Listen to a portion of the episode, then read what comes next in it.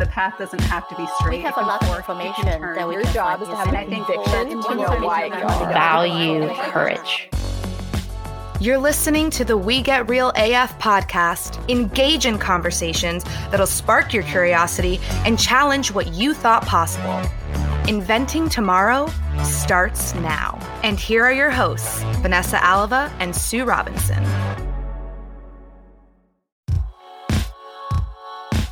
Path doesn't have to be straight. We have a lot of information can turn. that we Your can job find is to have useful. a And I think conviction to know why you value Value courage. You're listening to the We Get Real AF podcast, exploring the future with trailblazing women and girls in emerging tech, XR, AI, and futurism. Science and technology are reshaping our world at lightning speed. Engage in conversations that'll spark your curiosity and challenge what you thought possible. Inventing Tomorrow starts now. And here are your hosts, Vanessa Alava and Sue Robinson. Hello, everyone. It's time for another great conversation with the WeGraph Boss Babe. We are so glad you're joining us. I'm Sue Robinson. And I'm Vanessa Alava. Please subscribe to the show and leave a quick rating and comment wherever you listen to your favorite podcasts. We had the most incredible conversation with today's guest. She is literally like the real world female Indiana Jones plus some. what do you think, Vanessa? Absolutely. Um, you always say that your daughters use uh, goat and woat. She's definitely the goat. Greatest of all time. Yeah.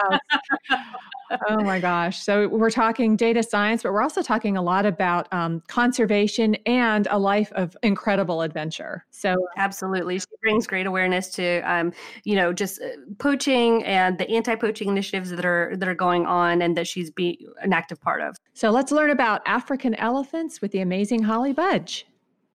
From being the first woman ever to skydive Mount Everest, to ambushing wildlife poachers on the front line in Africa, and racing semi wild horses across Mongolia, Holly Budge is no stranger to taking action. Holly is now using data science to help save African elephants while demonstrating the importance of a positive mindset and backing yourself to make good decisions, especially in times of adversity. She believes we should never underestimate the sheer power of the human mind and body. We can do so much more and go so much further than we think we can. Welcome, Holly. Welcome. Hi there. Thank you. That's a no big deal intro there, right? We are so excited to have you on WeGraph today. And I really want to get into um, the data science that you're doing to to educate people about the plight of African elephants. But before we talk about elephants, I want to talk about perfectly good airplanes and why you jumped out of them and sort of all the other adventures that you have had on your journey. So just tell us what makes you such a badass, adventurous woman. Do you know, I often get asked, why would anyone jump out of perfectly good aeroplanes? And my answer to that is I try and only jump out of perfectly good aeroplanes. um, so, yeah, so it all started for me when I was 21. I was traveling uh, around New Zealand and I did a tandem skydive. And that 60 seconds of adrenaline, 60, that 60 seconds of sheer terror completely changed the course of my life. Not only did I want to go straight back up and do it all over again, but I was also blown away that people were getting paid to jump out of perfectly good aeroplanes every day of the year. And I decided there and then that's what I wanted to do. I wanted to be employed as a skydiving camera woman. The only problem was I knew nothing about skydiving and I knew nothing about filming. But I didn't let that stop me trying to achieve this, this really big, quite far fetched goal. So I returned to the UK, carried on working in my job in London as a graphic designer. And I saved up enough money to go back to New Zealand, put myself through my skydiving course. And several months later, I achieved my uh, my goal, and I was employed as a skydiving camera woman and getting paid to jump out of aeroplanes up to 10, 12 times a day, every day. Wow. So it was a pretty awesome job, I have to say. And and you know, for being only 21, um, I, I honestly I was the richest I've ever been then because it only took three skydives to pay for my month's rent. So um, Mm. yeah, that was pretty amazing. But the most amazing thing about that whole experience was um, what it taught me. And looking back, I refer to that as the boldness of youth because I didn't overthink things. I didn't uh, procrastinate too much. I, um, you know, as I said earlier, I didn't know anyone in New Zealand, nothing about skydiving or anything about filming, but none of that mattered because I knew I could try and learn those skills. And the key word in that is try. So I've tried to keep that really positive mindset going for the last two decades. I'm now 41. And I sort of look at that like really hanging on to your 21 year old uh, mindset. Um, and that's taken me on some incredible adventures around the world, including skydiving Everest. You said something so beautiful. Now, the boldness of youth. If we could all just encapsulate that and use that throughout our lives, so that we we are fearless. You know, like we could just stretch that fearlessness out. exactly, and not overthinking things. Although gravity isn't something I have to overthink. it just is. So kudos to yeah, you. I guess I guess you don't you don't have to throw yourself out of an aeroplane to, to really hang on to that your 21 year old self. But uh, so yeah, when I had the opportunity to skydive Mount Everest, um, I as a skydiver that was just simply an opportunity I wasn't going to miss out on. So I rang up the organizer and he said um, great. There's no other women on board, so I knew that that was my hook for getting the uh, sponsors on board because I just wouldn't be able to have done that without sponsorship. And he said, "Can I count you in, Holly? Are you going to be part of the team?" And I said, "Yeah, absolutely." And he said that will be twenty four thousand pounds. And I said, "Yeah, definitely count me in." I didn't have twenty four thousand pounds but I thought I would do everything I can to find sponsors to buy into my passion, buy into my vision, and uh, to to sponsor me to do that. And that's exactly what happened. It, it wasn't an easy um, journey, and it it never is. Um, but I, I did manage to achieve that, and I went on to become the first woman to skydive Everest. So that was a, a world first. What is that like? Like when you are when you see Everest beneath you, just just tell us what that moment was like for you, because most of us will probably never have this experience. well, to be honest with you, Sue, it was pretty terrifying because the door opened at 29 and a half thousand feet. We were in a small aircraft that had never flown to that altitude before. So we didn't even know if we were going to get up to uh, 29 and a half thousand feet. The door opened, my camera flyer climbed out onto the camera step and I moved to the door and I was uh, on oxygen and I'm giving my count ready, set. And the next thing, my cameraman's hand is on my shoulder, trying to push me back into the plane.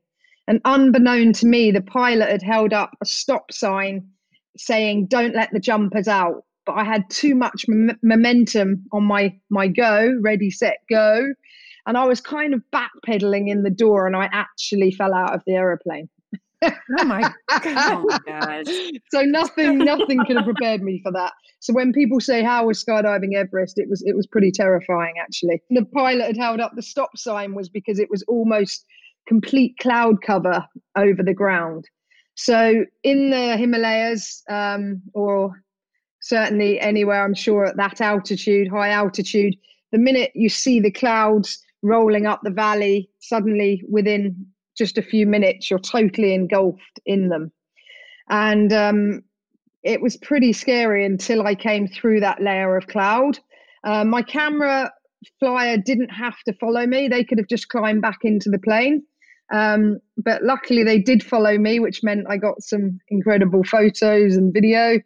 Um, and then once I came through the clouds, um, that's when I first got a glimpse of the incredible scen- scenery around me, and that's when I realised just just how small and in- insignificant you are when you're next to these uh, gi- Himalayan giants. But to be honest, I couldn't really look at the view for too long because um, my oxygen mask was obscuring my vision, and I had to make it back to this landing area. So on two sides of it, there were really steep drop offs into the valleys below. And aside from this runway, this disused runway, it was it was basically just a grassy strip. Apart from there, there was not really any safe places to land. So it was absolutely imperative to get back which I did, I managed to get back there. And then about two or three minutes after I landed, those clouds just, it was complete whiteout. I couldn't even see two or three meters in front of me. Um, and I felt very fortunate to have walked away from that jump. About two days later, the same thing happened. Another team of skydivers went up, and the pilot, same thing. Don't let them out. They'd already got out, and um, the, for them, the cloud went all the way to the ground. One of them broke um, their femur and their their ankle, and the other another one landed in a yak farm. I'm not sure how well it went for the yak, um, but you know the point is that you know weather conditions change up there pretty rapidly, and um, you know so it was I was I was definitely um, I felt very fortunate.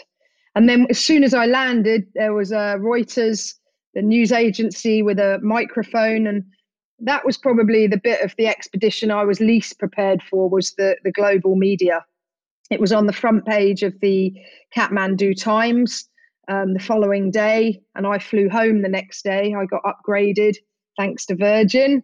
Mm-hmm. And then I got put in a hotel room for 24 hours thanks to the BBC and did six live TV interviews, um, CNN, CBS, and other British news channels.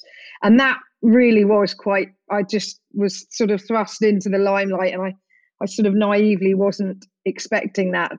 But the expedition raised $300,000 for charity. So it was an incredibly worthwhile expedition. I'm just very happy that we're able to have a conversation about mm-hmm, it now. In hindsight, it's all good. and you also summited uh, Mount Everest as a climber, right? And so yeah. tell us about that. Yeah, so um, just to quickly follow on on the from the Skydive Everest expedition, um, when I got home, life seemed a little bit boring. You know, you put your heart and soul into training and, and getting everything organized for these big expeditions. And it's, it's a common thing, the post expedition blues. But luckily for me, it didn't last too long because two weeks after I got home, off the back of Skydive Everest, I got a phone call saying, Hi, Holly, would you like to take part in another world first adventure? And I said, Yes, what is it? And they said it's a thousand kilometer horse race across Mongolia riding semi wild horses. So I again got sponsored to do that. And that was a pretty incredible adventure. It took me, uh, yeah, nine days and I rode 25 horses in total. Um, but that again gave me this massive confidence that if I keep setting myself these big goals and keep really uh, you know, believing that I can do it and hanging on to that positive mindset. That it, you know, it, things. I'm not saying it's easy, but it, it definitely uh, started to get momentum. And the more adventures I sort of had on my CV, I was able to get more sponsors and more opportunities started coming my way. So, to your question of Everest, um, that was three years ago. I climbed Mount Everest. So when I first laid eyes on Everest, when I skydived it, I knew one day I'd be back to climb it, but I knew nothing about climbing or mountaineering. So I set about learning how to mountaineer, and I quickly found myself back in the Himalayas. And um, I got several other big mountains under my belt before climbing Everest, which I'm really pleased about because it meant that I turned up with the right skill set. I knew, you know, my own um, capabilities. Um, I met people on Everest that had never stepped foot on snow before, which was really terrifying. So um, it was an incredible experience, but I have to say, I have absolutely no desire to go back to Mount Everest again.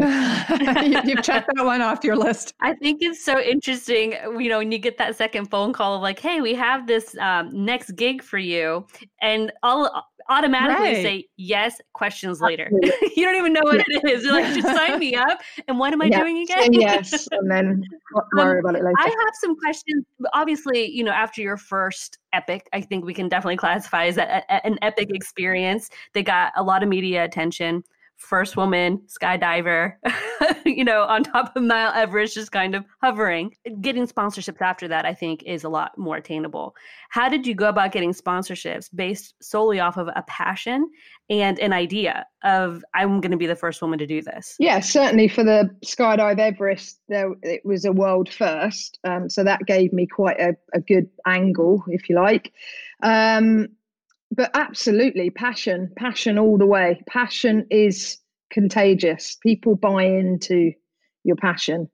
And i do a lot of speaking. I go into a lot of schools and, and talk to the children and that's a very strong message that i put across to them that if you do find something you're passionate about build on that nurture that get better at it because it really is incredible what you can achieve when you are truly passionate. And when you truly believe in yourself and your own abilities. Um, so, yes, the skydive Everest, I was very lucky. That was probably the hardest because I didn't have a track record um, of doing big, big expeditions at that point. On Mount Everest, I had to be a little bit more creative to get a sponsor on board because, you know, many more people climb Everest. Um, and there was no world first or world record that I was going for in that. So I actually got sponsored by an IT company who were trying to promote Wi-Fi in remote places. that is cool. I So love actually, that. uh, That's cool. but what was really funny about that is I lugged this uh, this modem all the way up to the summit. I got I got a really strong 3G signal on the summit. wow. Oh. and the reason is the Chinese. I climbed Everest from the north side, from Tibet. There's uh, far less people there. It's much colder, and there's no helicopter rescue on the north. Um, but I definitely didn't want to be standing uh, in in a queue. Um, I still found myself standing in a queue on the north side, but but nothing like on the south. I'm sure um, everyone's seen those pictures that went viral of the the uh, horrendous queues on the south side of Everest. Um, yeah, but the Chinese have put a huge amount of money into these uh, incredible roads that wind all the way up to base camp. So you drive to base camp, 5,000 meters, which is, you know, it's pretty crazy altitude just to drive to. And they'd put mobile phone masks up. so it meant you can actually get signal on the summit of Everest which is is a bit of a crack up, really. is Can you hear me now? it's everywhere on the planet. So, Holly, at what point of Yeah. climbing Everest, what what point was the most difficult? Was there ever a point when you were like, "Oh my gosh, you know, I'm going to have to double down on my determination here"? So I climbed Everest as a two man team, which is quite rare. Most people go in in bigger teams. It was a very difficult year on Everest, very very small weather windows, and um, really brutal weather. So that night um, we waited, and we arrived at the summit at half one in the day, which is really late, but we'd planned to do that, and we were we had the reward of sitting on the summit of Mount Everest for half an hour to ourselves, which is almost unheard of. Like that Wow. is that's Yeah. that was an incredible thing, and we had a beautiful blue sky, so really take the view in. Um, but we weren't so lucky on the way back down. We got caught in this storm, and we had to spend a night at eight thousand three hundred meters in in the high camp. Um, and that was a really terrifying night. These winds just got sort of more and more ferocious. And I thought our um, tent, so we would have been the only two in that campsite. We'd probably been the two highest living people on earth at that point. And we, I just thought the tent was going to get blown clean off the mountain. And coming from a skydiving background, I just was thinking, if I'm in free fall, I'm going to know what this feels like, but I won't have a parachute on. And then in the morning, when we popped our heads out of the, the tent, I don't think I really got any sleep. It was, I mean, you just can't sleep at that altitude. It's incredibly uncomfortable and freezing um, and pretty scary, really. Um, and then we popped our head out, and, and we were one of only three tents left standing. As I said, no one was in those, um, but everything else had been blown away. And the guys that were in the campsite below us at Camp Two, um, some of them had actually had their tents ripped off whilst they were in Oh the goodness. tent and they'd lost all their things. That just gives you a sense of how ferocious that storm was. But the thing that I wasn't prepared for, you, you know, we all know there's dead bodies on Everest, but until you actually step over a dead body, well, certainly for me, I just that took quite a lot of getting my head around, really. Um, and the, there was a guy just outside that high camp, an Australian guy who had died the day before, and you had to step over him to get to the high camp. So all I was thinking in my mind was when we go back down and we need to get off this mountain fast because the storm kept going, kept going. So we clipped on the rope, start moving down, and had to climb back over this this Australian guy, and that was mm. pretty horrible. Um, you know, and I saw several other bodies on the way up to the summit. Um, so, you know, that that was definitely a part of it that that I found pretty difficult. But I did get quoted the other day for uh, calling my summit push on Everest. It was like being in a zombie apocalypse movie. And because the reason it being is there's the dead and then there's the near dead.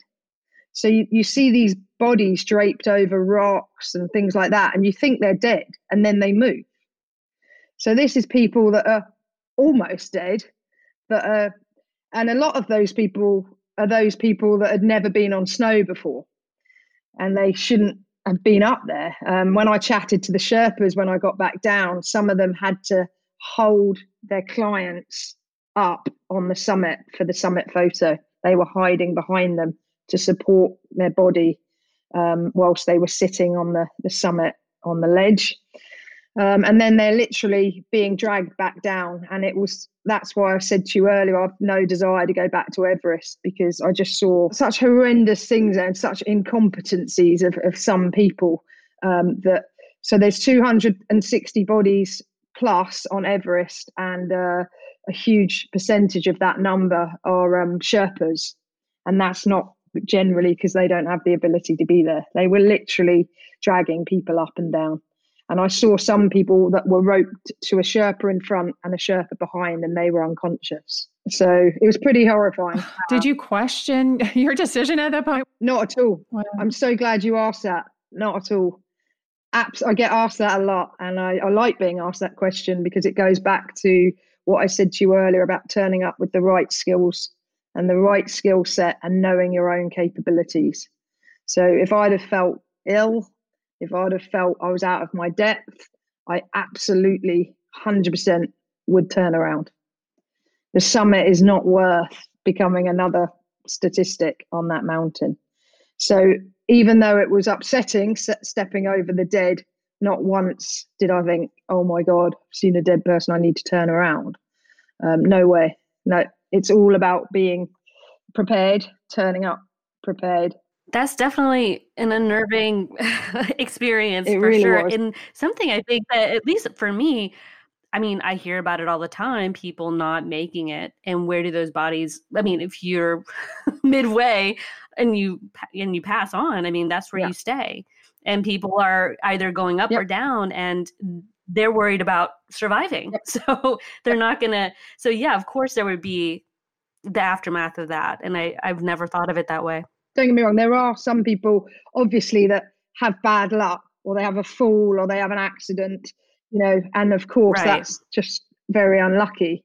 Um, but from what I saw, there was people that definitely shouldn't have been at 8,000 meters or above in, in the condition that, that they were in. And some of them were in that condition going up. So you're not, you're not right. going to get any better. And the life lesson in this for me, as I listen to you, Holly, because again, most of us are probably not going to climb Mount Everest, but when you say, um, be prepared, do your homework, you know, follow your goals, pursue your your dreams, but do the hard work that it's going to take to make those things happen I think that that's applicable no matter what kind of goal you have, right? 100%. Absolutely. And people message me and email me saying, want to climb Mount Everest. How do I go about it? Go and climb other mountains. Go and see how do you fare at high altitude. Um, some people just can't deal with the altitude. They just get get sick. You know, even at sort of five, six thousand meters. Um, you know, you, I mean, we all feel most generally uh, humans don't feel great when you first arrive at that altitude but you know certainly a lot of people can acclimatize, but some can't. So go and figure that out. Don't choose Mount Everest as your first mountain because you want to tick that box. It's not worth it. You know, you literally will become a statistic. And in my mind, you know, it's just why would you put yourself through that? All right. Moving on from Mount Everest, I want to talk with you about uh, the elephant poachers in Africa and your experience with the black mamba. Is that mambas? Black- yeah, the black mambas. Yeah. yeah, and I want to hear about that because that's another incredible adventure, and that is leading towards um, what you're currently working on, which is data science and uh, you know raising awareness about uh, elephants and their plight uh, through your charity. How many elephants? But let's start with the elephant poachers and what you did there. Yeah, and also just the transition from obviously doing these types of um, first type of experiences to going into that. So just to rewind that, um, as much as I love adventuring, it, I found I wanted to go back to my roots of, of design and really start using the creative side of my brain again. Um, so seven years ago, I went and studied for a um, master's in sustainable design. And I was actually studying a material called vegetable ivory, which is a nut from a palm tree from South America. And it's an incredible material in its own right. It's almost identical in color and texture, though, to elephant ivory. And it was that material similarity that got me researching the African elephant crisis. And I just haven't stopped. So that was seven years ago. And that two years doing my master's just totally expanded my mind. Um, and I embarked on a on a, another very passionate journey. So I wanted to use my design skills to come up with a way of a fresh, innovative way of raising awareness of this uh, horrible elephant crisis. So few people know that 96 elephants are poached each day in Africa for their ivory. So that totals 35,000 elephants a year. And to put that in perspective, there is under 400,000 elephants left in the wild in Africa. So I wanted to use my design skills to come up with a fresh way of raising awareness of the African elephant crisis. So I've made this showpiece necklace. It's quite a piece. It's won five design awards so far, and it's 96 elephants cut in vegetable ivory. Um, one elephant is hand cut in brass because the poacher's bullet shells are commonly made from brass. And one elephant is facing the other way to say that this crisis can still be turned around and they're not extinct yet. So, what I tell people is I'm using design to bridge the gap between scientific data and human connection. So, to actually see and connect with this data on a purely visual level is really impactful. But what's equally impactful is my hard hitting exhibition, which accompanies the necklace, and that is 35,000 elephant silhouettes on a wall. So to actually see 35,000 elephants on a wall is, uh, is quite a sight. But I've purposely avoided using any gruesome or gory images. That was a, a really um, important point for me from the beginning of setting up the campaign. And now my campaign is a, a UK registered charity called How Many Elephants. And it's just grown arms and legs, really. Um, I've, uh, well, aside from lockdown, uh, my exhibition is, is traveling around the world. It was heading for China this year to Beijing, Shanghai, and Hong Kong. And just seeing people's reactions when they, they see this data is incredible. I've had literally people burst into tears. Two Chinese ladies, China being the largest ivory consuming country in the world, and two Chinese ladies came along, and when they saw it, they just burst into tears. And when I said, Why are you crying? They said, We just had no idea. We just didn't know. It's so deeply ingrained in their beliefs and their traditions. I've met other people that think the ivory tusks fall out and regrow but it's been amazing working with the children too. I've literally had thousands of children come to these exhibitions and do workshops with me. And, you know, I love working with that audience because I, I really believe they are the, the young, actionable change makers of tomorrow. And I think it's a really important audience. Um, and the children then get a color elephant color in they take it back to their schools and then they have their own exhibitions at school so down the corridor around the classroom then the parents get involved and it's brilliant way of keeping the uh, awareness and keeping that message going so that's all available on my website howmanyelephants.org anyone can get involved with this coloring campaign adults as well, mindful colouring. And um, I'm trying to get hundreds of thousands of elephant artworks from all around the world as a sort of as a real stand and a united voice, um, you know, to, to say that this has to stop. Hey everybody, Sam McLean here from InPhase Audio, audio producer and editor for the We Get Real AF podcast. I'm so glad to be a part of this podcast, encouraging women and girls to step into emerging technologies and celebrating the accomplishments of those who do. Make sure to follow me on Instagram at McLean Sounds or check out my website, inphase.biz. Thanks for listening. If you could talk about how elephants are a keystone species. I mean, here in the US, we don't have elephants, obviously. So we don't know that much about them other than, you know, they're interesting to go visit at the zoo, right? But there yeah. are an, actually a keystone species to the environment in Africa. So if you could explain that, that would be helpful, I think. Yeah, no worries. So, yeah, elephants are a keystone species. So the definition of a keystone species is every ecosystem has certain species that are cri- cri- critical to the survival of other species in the system. So the keystone species um, could be a huge predator or an unassuming plant, but without them, the ecosystem may not survive. So elephants are a keystone species and they p- play an indispensable role in the healthy functioning of a larger ecosystem. And the thought of the African savannah devoid of elephants is heartbreaking enough. But emotions aside, losing these important ecosystem engineers will be of extreme detriment to the environment and beyond. So, if in, if elephants go extinct, entire ecosystems could follow. I think elephants are beautiful. I, I, mm-hmm. I love, love, love elephants. Um, and, you know, even within the Hispanic culture, they're just good vibes, calming, all of the, all the positive things, right?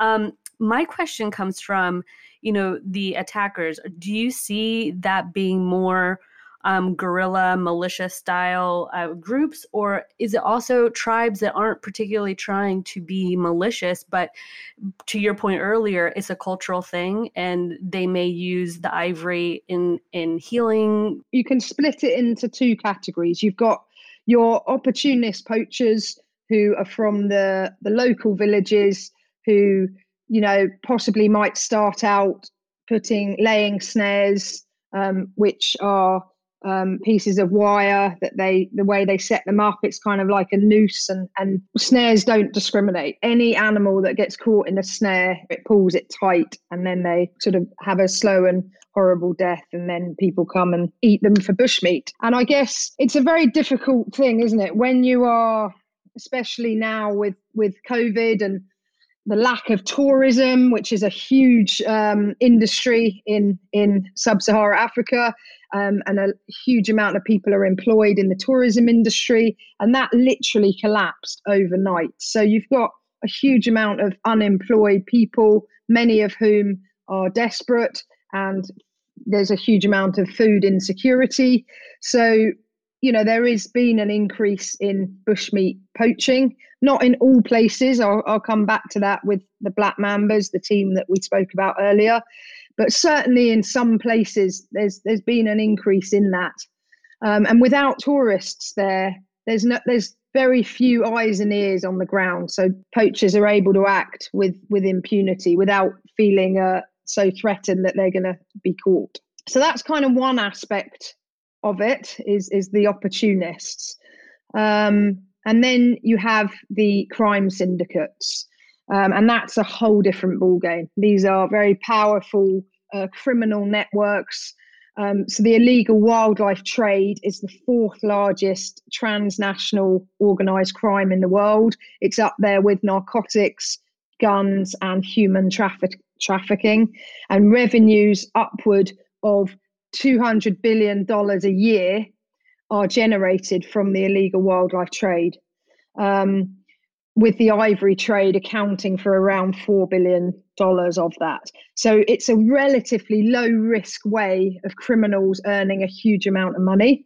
And besides driving many endangered species towards extinction, the illegal wildlife trade strength, strengthens criminal networks and undermines national security.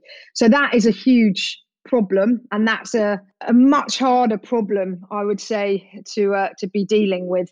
Certainly, with the uh, opportunist poachers, um, you know, like the Black Mambas, this all-female team in South Africa, um, they patrol different patrols every single day, morning and night, and they're really, in their words, disrupting the landscape. They're making it a um, as insecure and, and as dangerous as possible or as unpredictable as possible, I should, say, for the poachers. But certainly when you're dealing with the big criminal networks, they're very sophisticated. Um, these guys, some of them can take an elephant down with one shot to the head, which requires incredible skill. And there's obviously, uh, you know, they're, they're not just uh, with their sawn off shotguns and, and silencers. There's there's more sophisticated equipment right up to uh, night vision goggles and uh, more sophisticated weapons. Where the elephant, you know, you just don't have a chance. I almost have more respect for the poacher that takes an elephant down with a spear than someone mm-hmm. with night vision goggles and a AK 47. I mean, these animals just don't have a chance. Yeah. And you are actually on the ground with the Black Mambas, right? And tell us about that. Yeah, so to, to just scoot back to my adventuring, um, I really, for many years, wasn't sure how to combine my adventures with my passion for conservation and my charity work. But now my adventures have become a platform to raise money for my charity. So to date, I've raised over £400,000. And what I decided at 41 is I'm not really interested in in world records or world firsts. I know that's easy for me to say now because been there, done that. But now it's very much about adventuring with purpose. So what I mean by that is um, it, it's all conservation focused because that's what my passion is. Um, so I've been incredibly privileged, and when I say privileged, I feel I've earned that privilege because I've spent the last seven years of my life campaigning and advocating the work of these female rangers, but certainly the Black Mambas. But last year, I got a very rare privilege of spending time on the front line with a team in an all-female team in Zimbabwe called Akashinga. You might have heard of them because the National Geographic film has just been launched um, on them, and these women are fully armed. And I can tell you now that took me way out of my beyond beyond my comfort zone and, and it was beyond adventure. It was we were in the middle of nowhere, no tourists anywhere near us. Um, I was the only one that was unarmed. And we were out on overnight patrol. Um, and it was just a, whole different ball game. So you've got the wild animals, you've got your herds of elephants and lions, etc you know, and then signs of poachers as well. And it was seriously, it was like being a, uh, a war correspondent. That's how I felt. Um, and it, you know, the, the adventure, if you want to call it an adventure, it was very real. And, um, you know, just sitting in the pitch darkness, uh, look, trying to spot poachers, torchlights, etc. And I just, it just really brought it home to me that these women were my total lifeline. Like I barely knew these women, and obviously me being me, you know, middle class white woman out in the bush, I stand out. I'm not sure your class matters actually in the bush, just the white skin. We'll go with that. just stood out an absolute mile. And um, these rangers said, "Oh, can you put our uniform on because you might blend in a little bit better?" But to be honest, like you know, I've been told since the animals and and the uh, the poachers and any bushman would be able to just smell you a mile away. They said even like the shampoo that you use or the, the body wash or anything, you just smell different and you pick up your scent a mile off. So I'm not sure what's more scary now is being out with unarmed rangers. They just have pepper spray and handcuffs. Um, and as I said earlier, they patrol the fence lines and look look for incursions and checking and dismantling snares.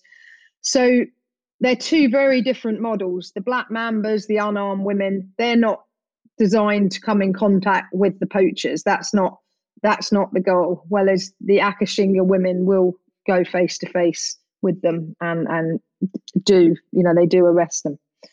Um, but the black mambas, it's it's very uh, a very conscious decision that they are unarmed, and the reason that they're unarmed is they said it's a bit like in the in the Western world, they're the the policemen patrolling the streets. They're the eyes and the ears. They're saying, "We're here.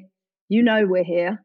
The poachers, because you have to remember also that you know there's a high chance some of the poachers are from these women's communities.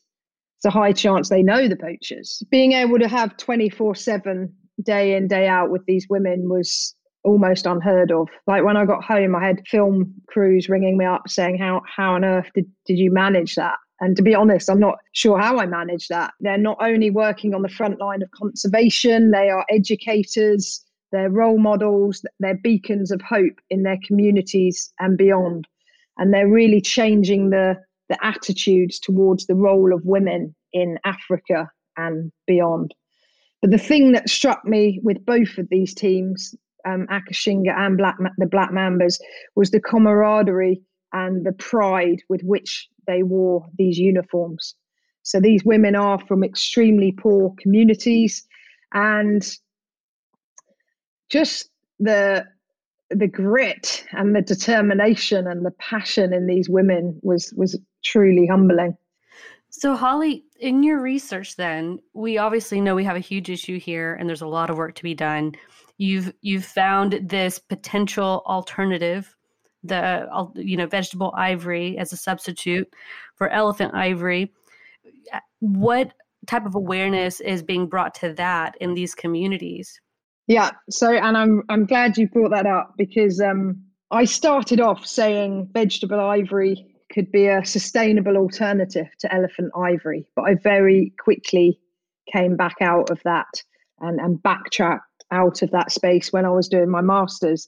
And the reason being is if, for example, China said, okay, we love vegetable ivory, and then started uh, going over to the Amazon rainforests, etc., and, and sort of pillaging the, the rainforest for this material, that then presents a whole new set of problems. Mm, yes. So I did did mm-hmm. come out of that. So now I I definitely am not saying that uh, vegetable ivory should in any way be a substitute for for that, and it's not the magic answer by any means. So I'm just using vegetable ivory to raise awareness. And I actually do get quite a lot of people come up to me when they see this necklace and say, "Wow, is that elephant ivory?" And it's like, no, it's most definitely not elephant ivory. I had one lady come to one of my exhibitions, a, li- a little old lady, and it was, you know, it was quite a funny story. She said, Oh, I've worn my favorite elephant necklace specially to come to your elephant exhibition. And of course it was elephant ivory oops And you bring up a great point yeah. you don't want to uh, you mm-hmm. know uh, bring education and awareness yep. to one thing say we need to stop it and then cause another issue yep. elsewhere right. another type of ecosystem That's right it. however However, there is something to be said for, you know, whether or not you could potentially grow this yourself and have like farms of this potential vegetable ivory. There's obviously the syndicated crime yep. poaching, which is one thing, but there's also to go back, you know, circle back to earlier when you said there's communities that rely on ivory, rely on ivory to make a living. So could they grow vegetable ivory? I mean, is right. that possible in that climate? The one I use is from South America in Africa, you can get a similar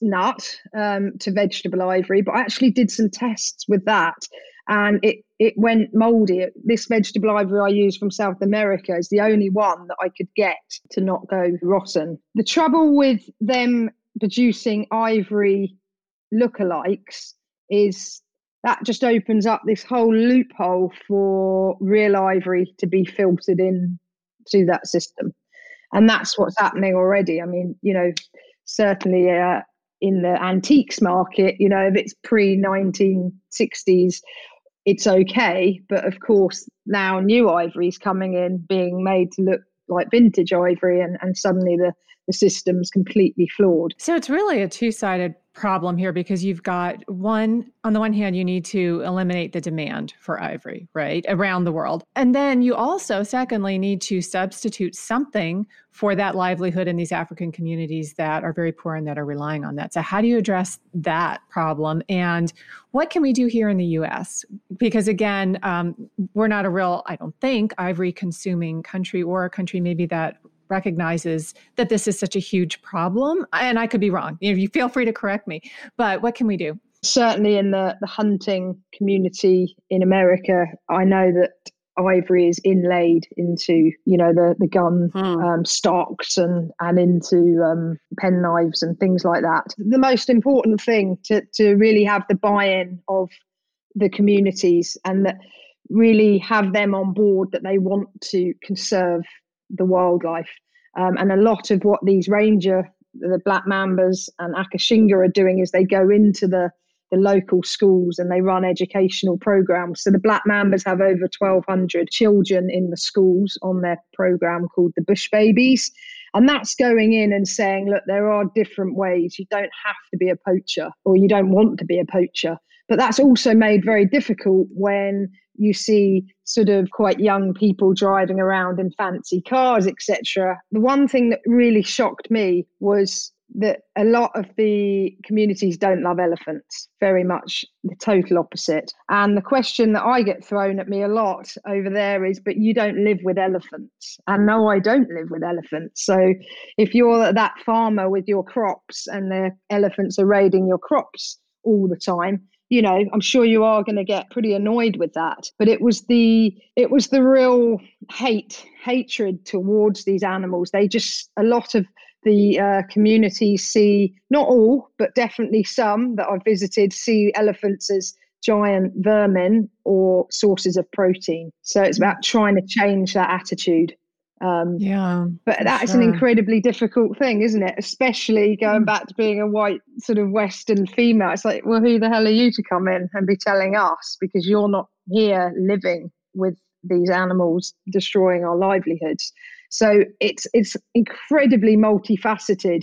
Um, but there are some fantastic schemes that are going that I've visited. So the beehive fences, elephants are scared of bees so that they put the beehives on the, the fences and then the communities tend to the bees and, and have the honey to sell and to consume.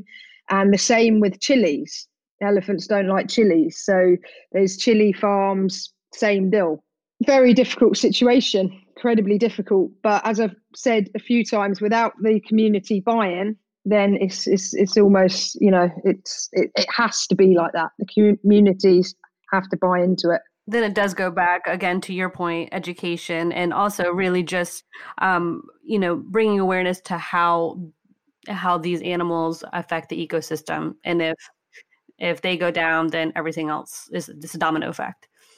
But the the hardest thing is you know with the population just growing at such a, a rapid rate you know the elephants and lots of the other animals are, are losing their habitats so that's where the, the human wildlife conflict uh, often occurs because the elephants, you know, have long memories and it's it's kind of hardwired into them and they'll still think that they'll go on a on a path to a watering hole and turns out there's a whole town now built on that historic uh, pathway that they would have followed. So the elephants still trying to move through through those pathways.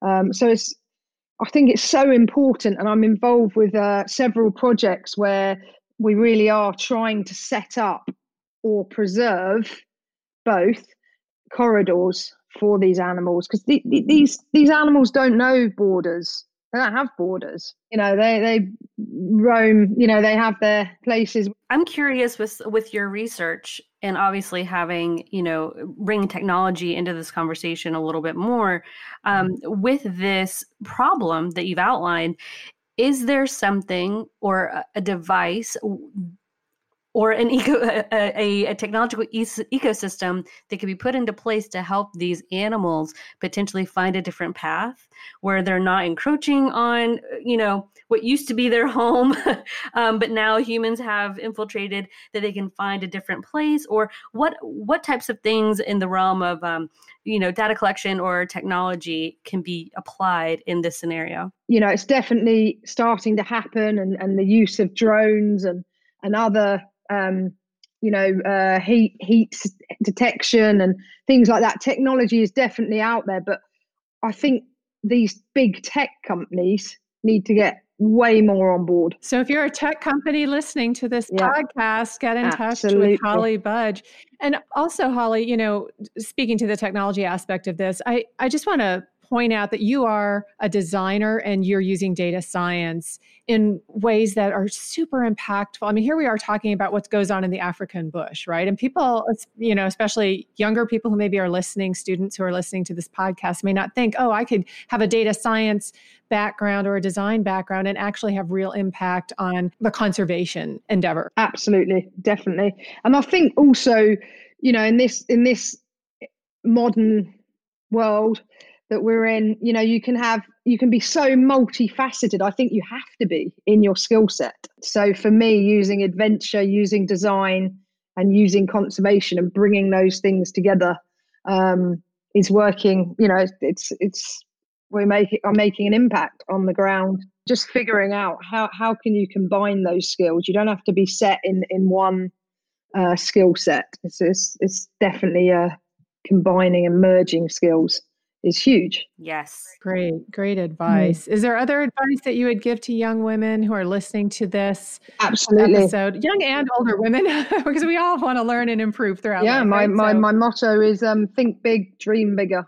And, and that's it. In those four words, you just you just got to go for it. You got to go for it. Just do it. Just do it. Yeah. Do we have time for a lightning round? Yeah, I think we do, just by the name. I would say, are you ready? But yeah, I'm ready. All right, Holly, I'll start us off. What profession other than your current one would you like to attempt? Um, whoa, there's a question. Firefighter. Hmm. Huh. Mm. I could see that. I could totally see that. How do you define success? Doing something that's bigger than you. Mm, love that. And one. having an impact that's bigger than yourself. And a purpose that's bigger than you. When you are having a bad day, what cheers you up?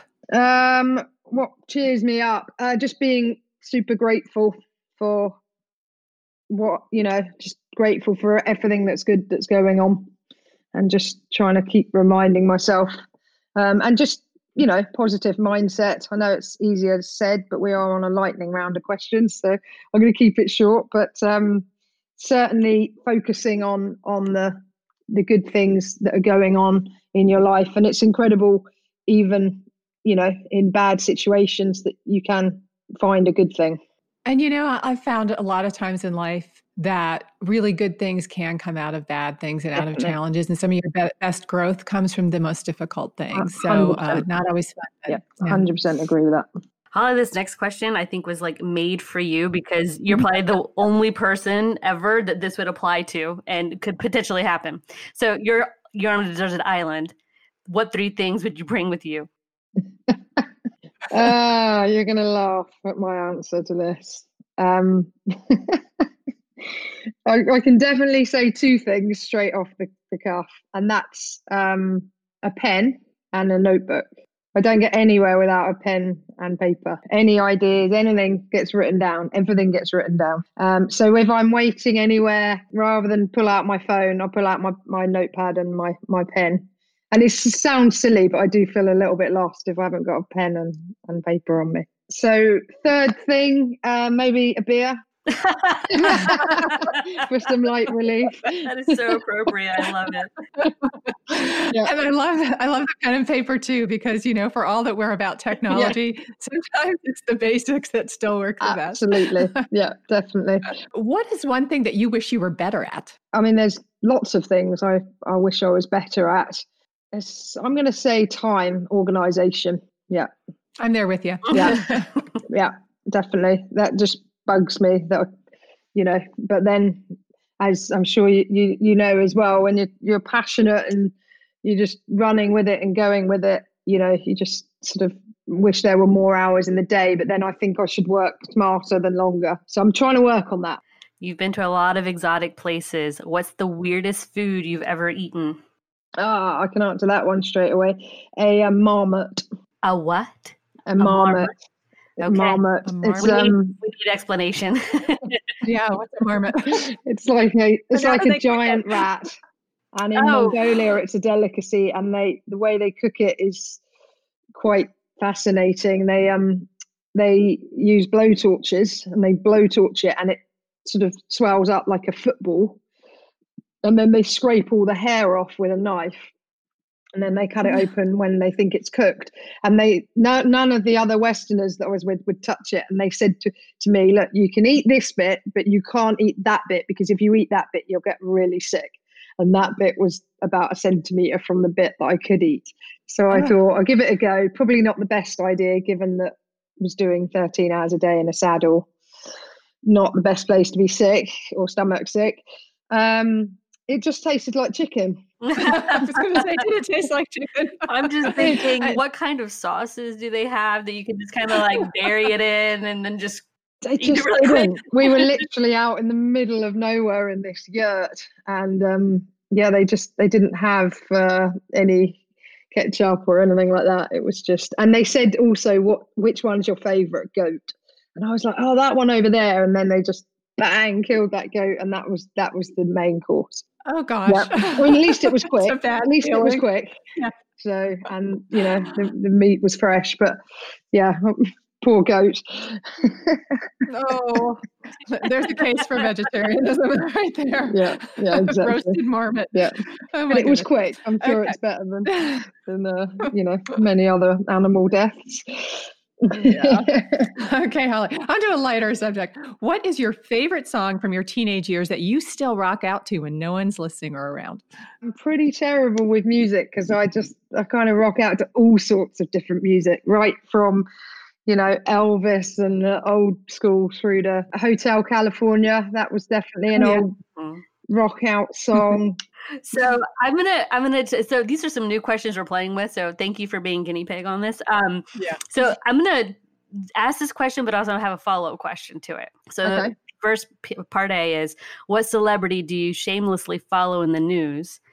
And part b is what celebrity would you choose to play you in your like bio biopic? So david attenborough absolute legend and hero who i want to meet um, he's 94 now, so I'm desperately trying to find ways to, to meet with him.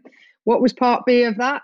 If some, if we were making a movie, a biopic on you, who would play you? Do you know someone asked me that not long ago, and uh, I forget now who I came up with. Knowing me, I'd play me.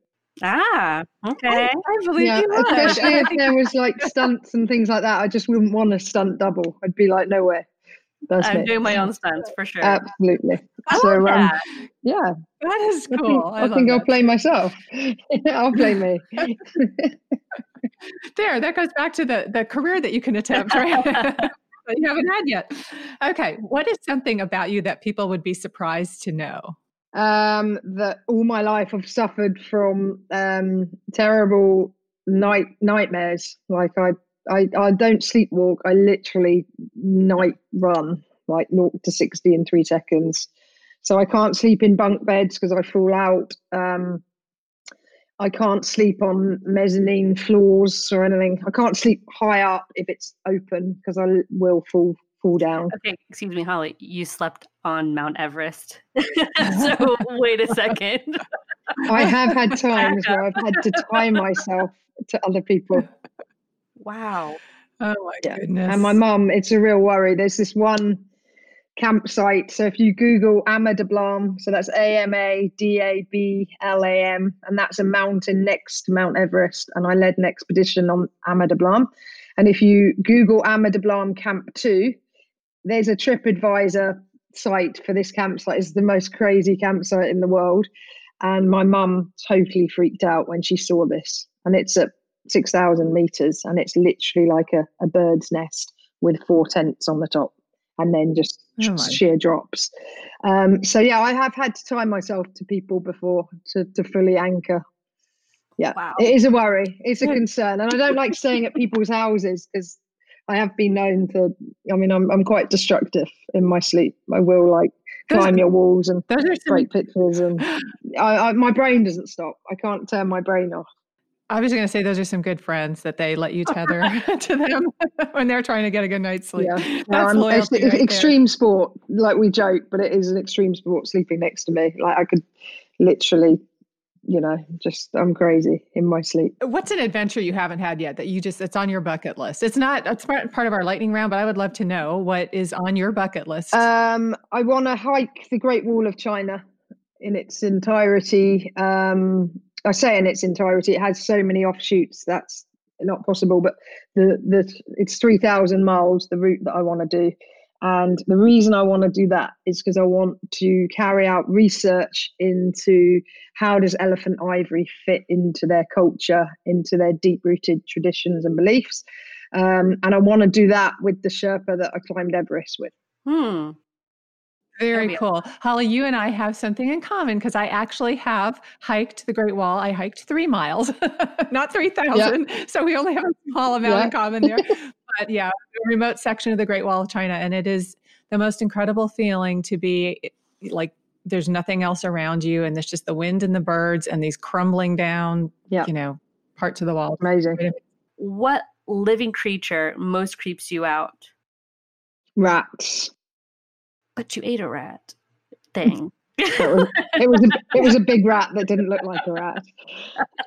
Um, rats totally freak me out. Eee, ugh, And yeah. I share I, I have that in common with Sir David Attenborough because somebody asked him what animal, you know, can you just you just despise, and he was like the rat. Mhm. Yeah, I just can't get my head around it. It just freaks me out. And you know, staying in a lot of places I've stayed, there are rats, and it's just it totally freaks me out. I'm, I'm kind of okay with mice. That freaks me out a little bit, but rats, it's just yeah, can't deal with it. All right. My next question was um, to finish this sentence women are.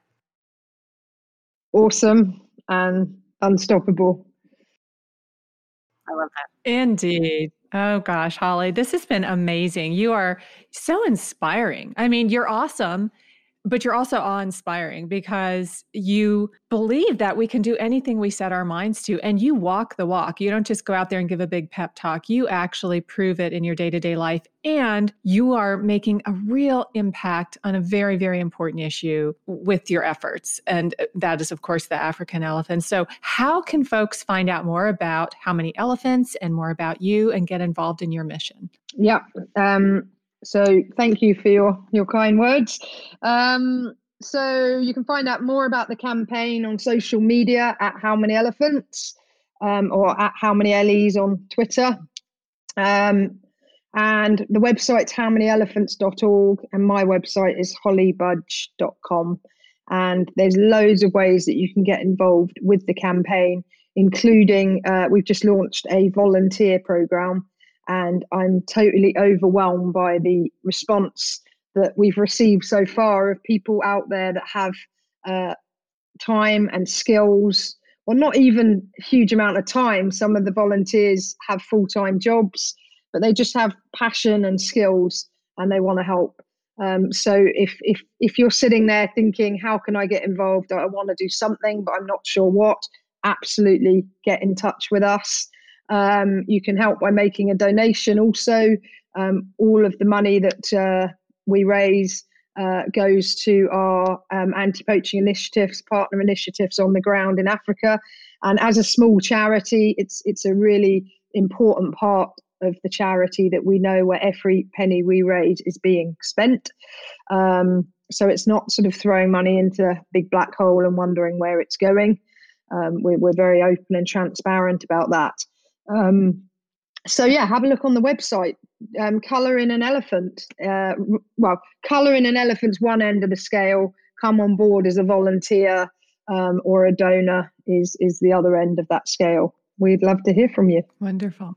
Thank you thank so, you. so much, Holly. Again, you're a true badass and inspiration. and thank you for all of the the knowledge and um, you know, awareness on poaching and elephant conservation because it's very very important. Absolutely. Yeah and thank thank you to both of you too a for inviting me on to, to your podcast and b for you know for doing this as well. I mean you guys are you know spending your your time um, to to really try and make a difference as well. So that's really good. Thank you. Thank you Hi, everyone. Thanks so much for listening to this episode of We Get Real AF. We're excited to bring you the voices of amazing women and girls who are shaping the future for good.